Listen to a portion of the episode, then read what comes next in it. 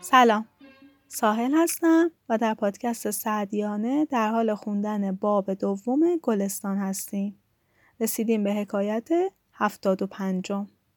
یه آبدی تو جنگل و دور از مردم زندگی می‌کرد به عبادت مشغول بود و از برگ درختان می‌خورد پادشاه به دیدار اون میره و بهش میگه اگه صلاح می‌دونی بیا شهر اونجا من برات یه خونه می‌سازم اونجا هم می‌تونی عبادت کنی هم مردم از رفتار خوب تو سرمشق بگیرن.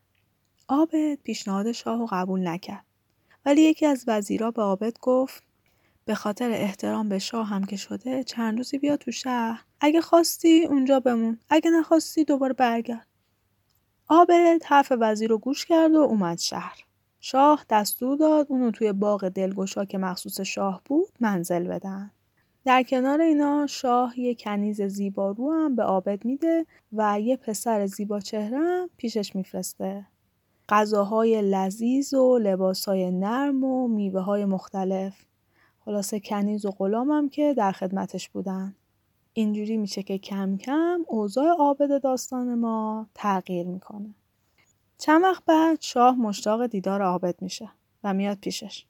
می‌بینه به به رنگ چهرش عوض شده چاق و چله شده به بالش شکیه داده و غلامش داره اونو با باد بزن باد می‌زنه شاه خوشحال میشه و با آبت شروع می‌کنه صحبت کردن و از هر دری حرف می‌زنه تا اینکه شاه میگه من دو گروه مردم رو خیلی دوست دارم یکی دانشمندا یکی هم پارساها وزیر حکیمش که پیشش بوده میگه اعلی حضرت شرط دوستی اینه که به هر دو گروه نیکی کنی.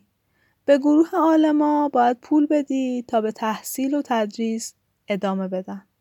به گروه پارساها هم باید چیزی ندی که در حال پارسایی باقی بمونن.